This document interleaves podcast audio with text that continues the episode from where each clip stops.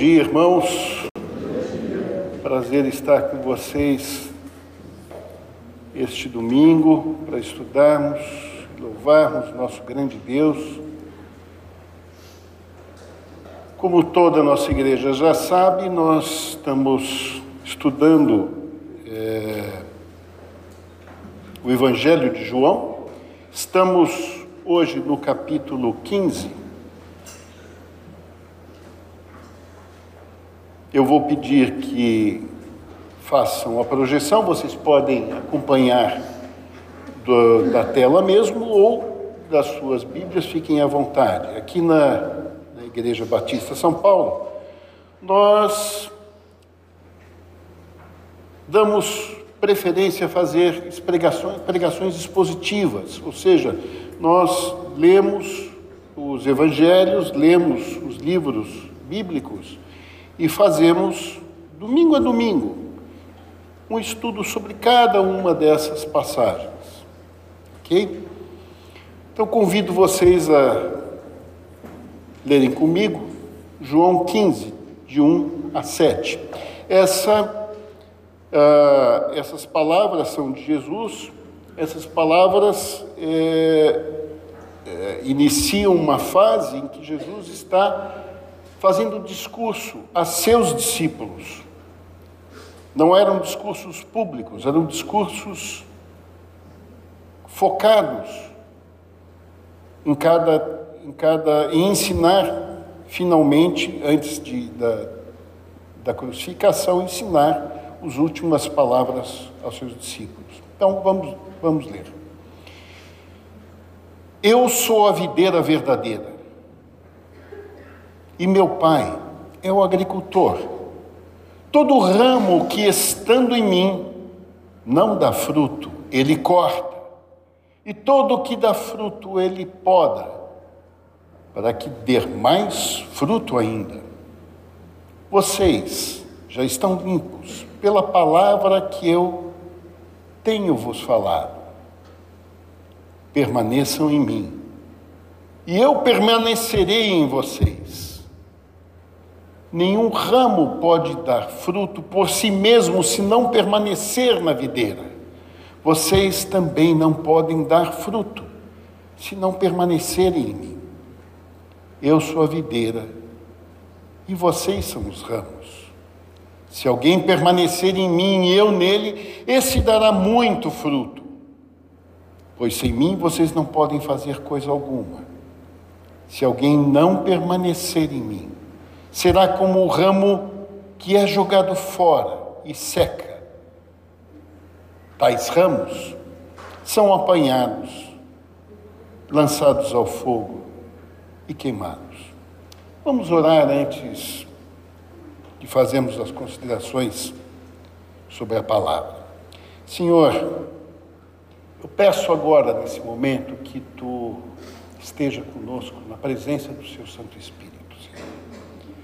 Que não seja este homem a falar, mas que a Tua palavra fale, Pai. E que a Tua palavra desperte em nossos corações as devidas mudanças que devem ser feitas, Pai.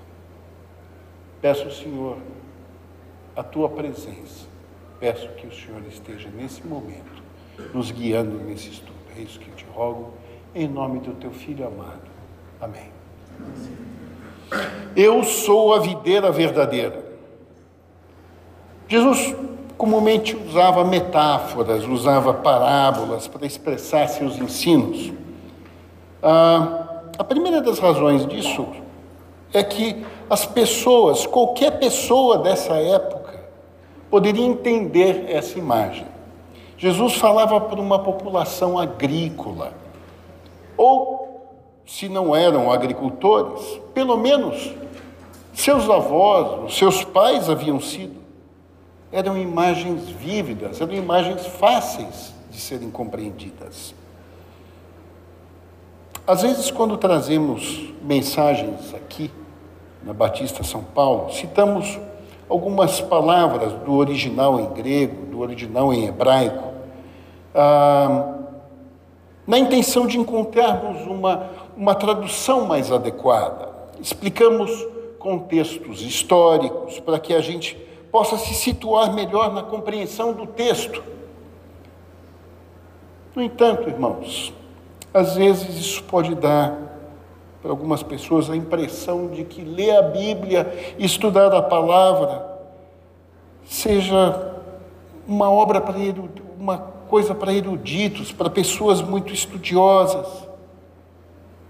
Irmãos, não pode haver impressão mais equivocada. Vejam só, o próprio Senhor Jesus louvou o Pai por ter escondido todas as, essas coisas dos sábios, dos entendidos, e por tê-las mostrado a quem? Aos que são simples como as crianças. A mensagem dos evangelhos é, e sempre foi, simples e acessível a todo ser humano. A mensagem de Cristo é pregada nos mais variados continentes, em suas milhares de línguas nativas, compreendido pelas diversas etnias, culturas, classes sociais. Por quê?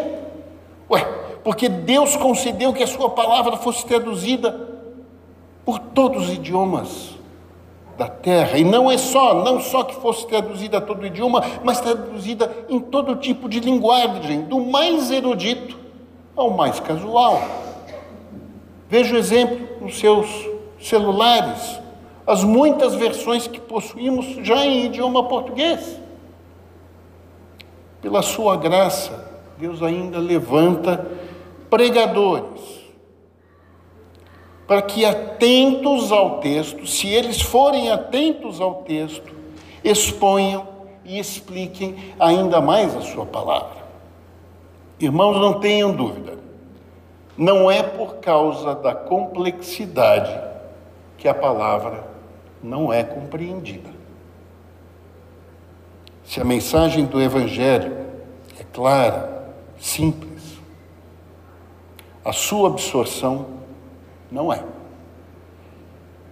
Não há caminho mais longo no universo do que o caminho que leva da mente ao coração.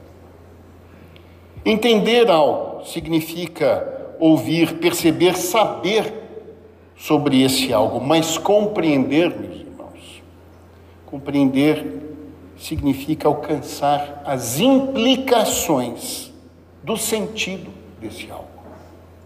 Na prática, o que isso quer dizer é que uma pessoa pode entender de um assunto sem realmente compreendê-lo.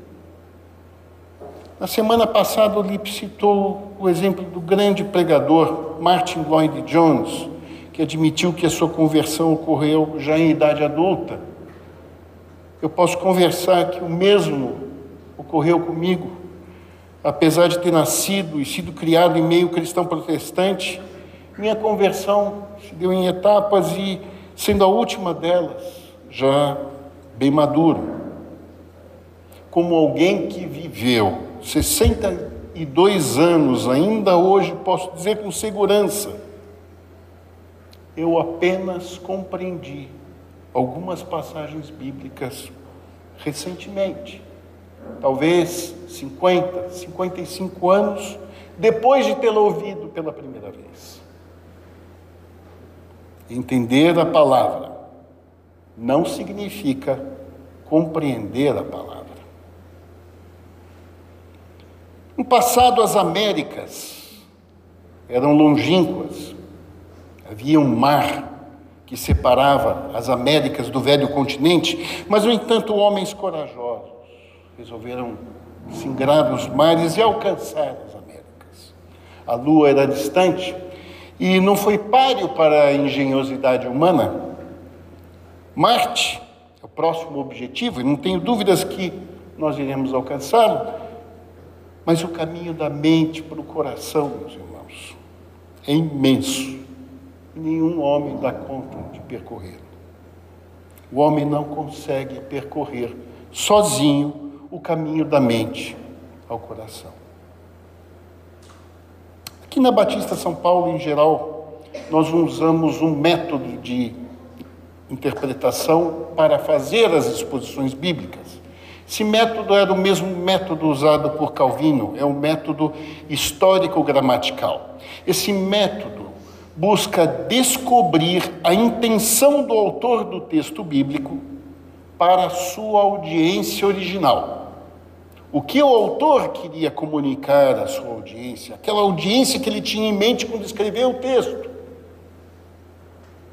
Com isso, todo o nosso esforço é caminhar com vocês, é guiá-los por uma viagem para o passado, para que vocês mergulhem nessa cena, tentem compreendê-la.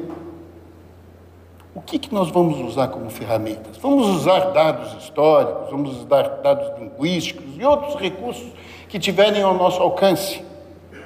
Queremos ser vossos guias nessa viagem ao passado. Essa é nossa parte nesse esforço, ao expormos a palavra aqui. Mas o que a gente deseja é que quando vocês voltem para o presente, esperamos que vocês possam trazer consigo as aplicações disso que está escrito no texto. Aplicações para os dias de hoje. Esse é o encargo do Espírito Santo. Fazê-lo compreender as implicações do texto estudado. Nós vimos nos últimos capítulos que estudamos de João que seus discípulos estavam atônitos. Vimos as últimas palavras de Jesus a seus discípulos. Eles entendiam que Jesus era o Messias. Fica claro nos textos que nós lemos. O que já era um grande passo, mas eles não conseguiam compreendê-lo.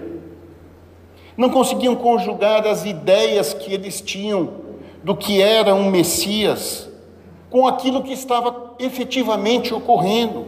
Simplesmente não fazia sentido para eles. Embora não houvesse dúvida que Jesus fosse o Messias, a pergunta que fica no ar era: que Messias é esse? Que raio de Messias é esse? Por que Jesus teima em não fazer as coisas que um Messias devia fazer? Obviamente, o papel do Messias que os discípulos tinham na cabeça. Mas então, Jesus continua seu discurso, e provavelmente passando de frente a uma videira, ele afirma: eu sou a videira verdadeira. Como eu expliquei antes, essa é uma afirmação fácil de entender, mas não é tão simples assim de compreender. A videira era uma das figuras mais usadas no Antigo Testamento. Várias menções. Ela faz alusão ao povo de Israel. No Salmo oitenta, de oito a onze, Israel é retratada como a videira que Deus trouxe do Egito. Vamos ler esse texto juntos. Do Egito, o Senhor trouxe uma videira, expulsou as nações e plantou sua videira, limpou o terreno e a videira lançou raízes e encheu a terra.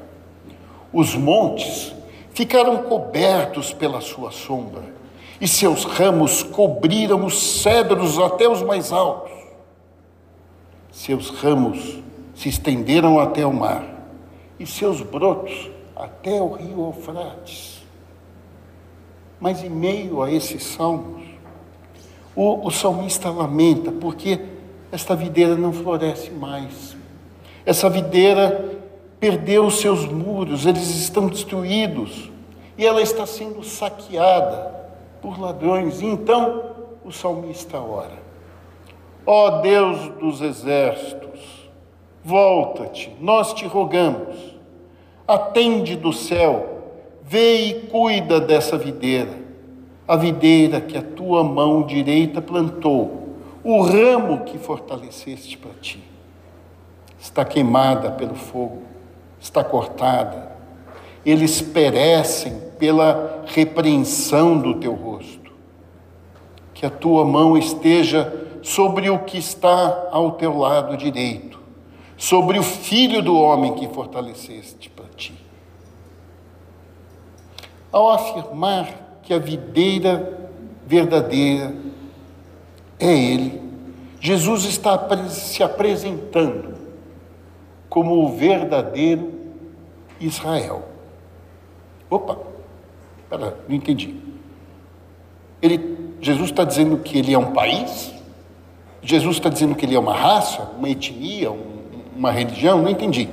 O que, o que Jesus queria afirmar quando ele está dizendo que ele é a videira? Na antiguidade, não existiam nacionalidades, pelo menos não como nós compreendemos hoje uma nacionalidade. Pertencer a algum grupo significa ter a sua identidade ligada a esse grupo. Eu vou explicar melhor. Ah, para ser judeu, não bastava morar na Palestina. Eu devia comungar da mesma religião, vestir os mesmos trajes, deveria obedecer às mesmas leis, comer as mesmas comidas, principalmente, festejar as mesmas festas, ou seja, participar, comungar dessa mesma identidade. Por isso, era tão danoso ser expulso de uma sinagoga, como vimos alguns capítulos atrás. Não era apenas ser expulso de uma igreja, era ser expulso da comunidade. Não existiam separações entre religião, cidadania, nacionalidade, leis, tudo era a mesma coisa. Tudo era uma coisa só. E a identidade de alguém era dada pelo grupo a qual ele pertencia. O fato de participar da comunidade de Israel, esse fato sim, é que tornava alguém um judeu.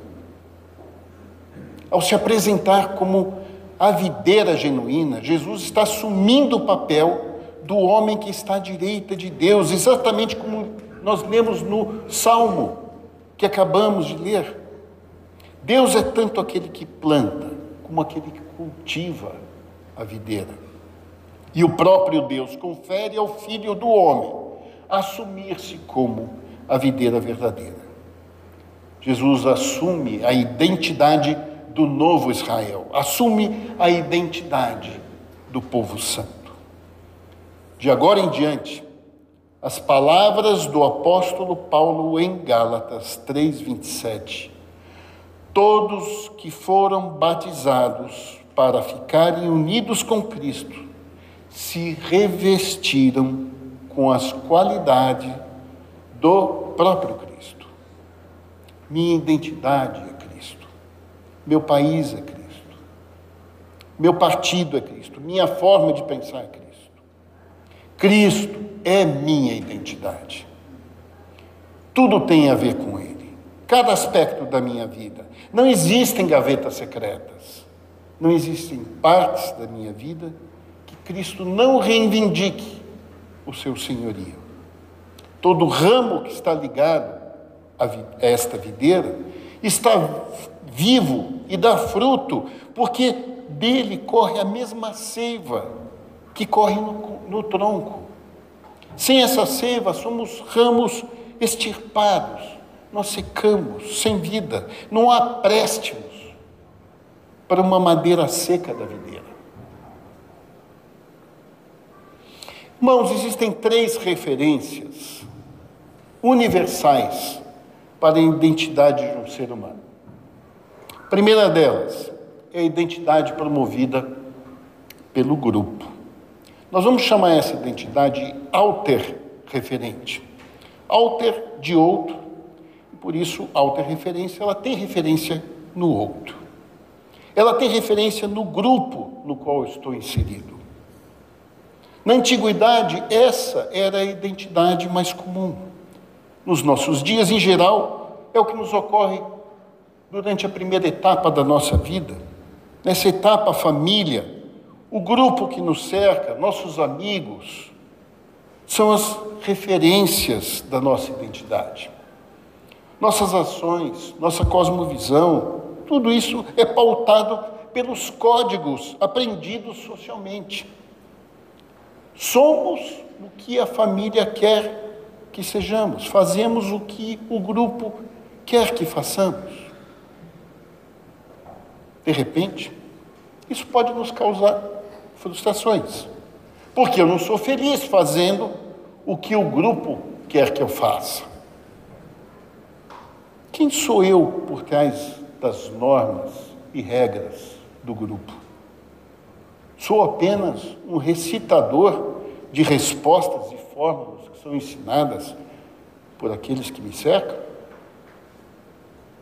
Então temos um outro tipo de identidade, a identidade ego-referente, onde a minha identidade é conferida pelos meus valores e meus desejos.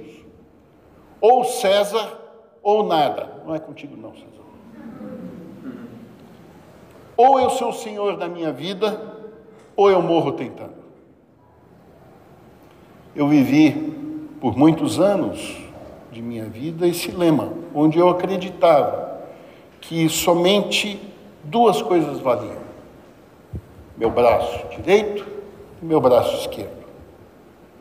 A ego-referência é a tentação do vigor da vida, daqueles que, por se verem cheios de energia, acreditam que são capazes de tudo. É a tentação da adolescência, é a tentação do soberbo, é a tentação daquele que deposita confiança nas suas capacidades. Mas a história nos dá testemunho de todo aquele que andou segundo o seu entendimento. Basta que você alcance o primeiro dos seus objetivos, para que você entenda que felicidade, o sucesso, o contentamento não estavam lá como você imaginava. O ego referente, ele busca o próximo objetivo como aquele drogado, como aquele viciado que precisa de uma dose matinal para poder lidar com o dia. Diz o ditado que a pior coisa que pode acontecer nas nossas vidas é a gente alcançar os nossos objetivos. O ego referente se frustra tanto por não ter conseguido alcançar suas metas, tanto quanto por ter alcançado. Fizemos das tripas coração para entrar naquela faculdade, sem o que seríamos infelizes para sempre. Se fez engenharia, passou a ter pesadelos que nunca ia acabar a faculdade. Ah, sonhamos em terminar a faculdade e encontrar aquele emprego que tanto idealizamos, aquele emprego onde nosso trabalho seria reconhecido e valorizado. Então, finalmente, com canudo na mão e depois de dezenas de entrevistas, por fim, encontramos o emprego que tanto almejamos. Meses depois, começamos a sonhar com a aposentadoria. Nota uma constante nessa, nessa história? A constante é a frustração. Mas quem é você sem os seus planos? Quem está vivendo no seu corpo hoje? Não estou falando da pessoa que você imagina ser no futuro. Os discursos que fazemos sobre nós mesmos, na maioria das vezes, são repletos de projeções. A gente se refere a nós mesmos com atributos que gostaríamos de ter. Falamos de qualidade que desejaríamos possuir. Nosso discurso fala mais sobre os nossos desejos do que realmente sobre quem nós somos. Então, finalmente, irmãos, falemos sobre a terceira identidade. Essa identidade é a identidade que Cristo nos confere. Eu vou chamá-la de teo-referente, teo de Deus, pois a referência dessa identidade é o Deus que nos criou. Quando estamos sob o efeito das duas primeiras referências, estamos sob a esfera de ação dos ídolos. Na primeira identidade, o grupo é o, gru... o ídolo é o grupo, a família, os amigos. Precisamos agradá-los porque necessitamos da aceitação deles. Sem a aprovação deles, nós somos órfãos. Na segunda, o ídolo sou eu mesmo e minhas ilusões de felicidade. Sempre correndo atrás de uma imagem idealizada de mim. Algo que eu quero ser mais longe daquilo que eu sou. Quanto mais próximos desses ídolos, mais longe eu estou da minha própria identidade. Esses ídolos mascaram quem realmente eu sou. Mas Cristo nos diz que Ele é a videira e nós somos os galhos. Um ramo de videira não tem utilidade se não continuar ligado à videira. A seiva viva que flui pelo caule dá capacidade ao ramo de produzir uvas. Sem isso, ele é infrutífero. É por meio da videira que finalmente eu entendo que posso dar frutos. E são esses frutos que conferem a minha identidade. É ligado à videira que eu posso, enfim, encontrar uma identidade verdadeira, aquela que o Criador me confiou. Não a identidade exigida por um grupo, não a identidade fantasiada pelo meu ego, mas a identidade para a qual eu fui criado. Paulo não usa os mesmos termos joaninos, mas ele expressa a mesma verdade quando diz: já não sou eu quem vive, mas é Cristo que vive em mim. Em Gálatas dois, vinte. Mas a Escritura tem uma advertência. Nós lemos em Ezequiel quinze, de um a cinco. A palavra do Senhor veio a mim. Filho do homem, em que a madeira é melhor do que qualquer outra árvore do bosque? Acaso sua madeira é usada para fazer alguma coisa? Ou se faz com ela alguma estaca onde se pendura alguma coisa? Quando é lançada ao fogo para queimar e o fogo devora ambas as suas extremidades e o meio também fica queimado, serve para alguma obra? E quando estava inteira não servia para nada, muito menos se faria com ela alguma obra se estivesse consumida ou carbonizada pelo fogo. Ezequiel entendeu muito bem a parábola que Deus proferia. Os ramos da videira não servem para nenhuma outra coisa a não ser para a função específica da videira: produzir uvas. Raramente existe alguém que tenha dificuldade de reconhecer que todas as coisas boas provêm de um Deus bom e poderoso. Mas depois de fazerem esse reconhecimento, imaginam que essa graça de Deus é universal e que lhes foi inerentemente implantada. Obrigado, Deus. Obrigado, Jesus. Obrigado por tudo que vocês me deram. Mas agora eu sigo sozinho por aqui. Mas Cristo insiste. Ele é a seiva vital. Isto é, todo o vigor procede tão somente dele. A natureza humana, por si só é infrutífera, é destituída de todo bem. Ninguém possui a natureza da videira até que esta lhe seja implantada. E o Pai, nosso Deus Todo-Poderoso, é o viticultor, aquele que nos implanta na vinha e que cuida para que cresçamos saudáveis.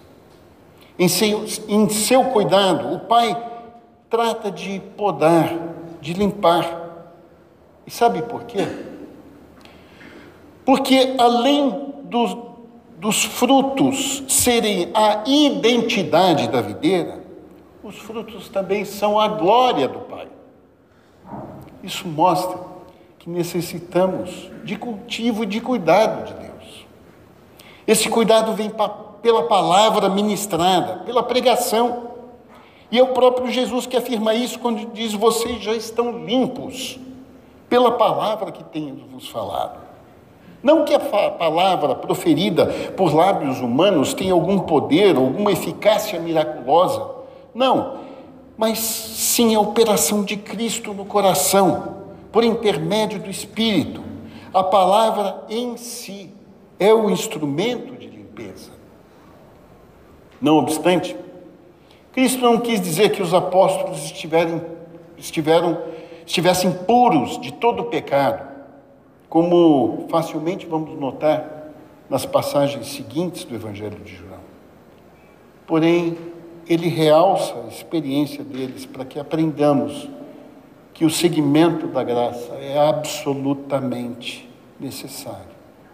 Mesmo após a nossa regeneração, ainda somos tentados pela inclinação da carne. Recaímos costumeiramente na nossa autoconfiança. Então, Cristo diz: permanecei em mim.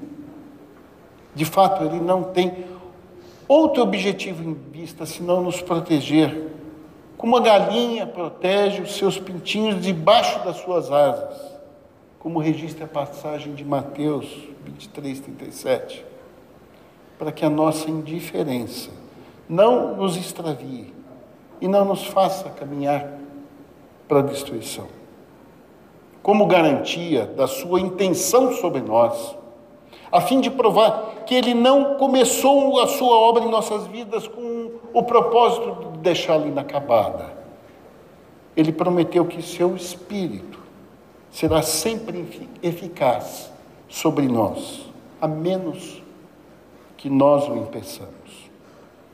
Permanecei em mim, diz ele, pois eu estou pronto a permanecer em vós. Mas permanecer em Cristo não será uma tarefa fácil. Lutamos contra dois poderosos ídolos: a opinião alheia e minhas vontades carnais. Deus terá que tocar em nossas áreas de resistência, terá que tocar na nossa autonomia. A conversão não é uma adaptação a uma subcultura evangélica. A conversão é uma mudança de mente, uma metanoia que mostra frutos pela obediência. Não são hábitos somente que a gente, que a gente adquire. Essa semana, recebi um rapaz aqui para fazer a batização da igreja. Na saída, ele me perguntou: como é que vocês batistas se despedem? Paz do Senhor, graça e paz. Respondi: dizemos tchau, vai com Deus. Porque a forma de me despedir, expliquei a ele, não faz de mim um discípulo. O que faz de mim um discípulo é obediência. Irmãos, eu não canso de citar Paulo, em Romanos oito, vinte e três. Sabemos que Deus age em todas as coisas para o bem daqueles que o amam, dos que foram chamados de acordo com o seu propósito. Pois aqueles que de antemão conheceu, também os predestinou para serem conformes à imagem do seu Filho, a fim de que ele seja o primogênito dentre muitos irmãos. E aos que predestinou, ele também chamou. E aos que chamou, também justificou. E aos que justificou, também glorificou.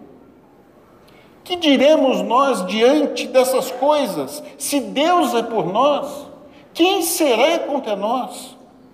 Aquele que não poupou nem o seu próprio Filho, mas o entregou por nós, como não nos dará com ele, e de graça, todas as coisas? Ser aquilo que Deus quer que você seja sempre será uma luta com Deus. Mas toda vez que você lutar, você só será vencedor quando Deus vencer. Lembra da história do profeta Jonas?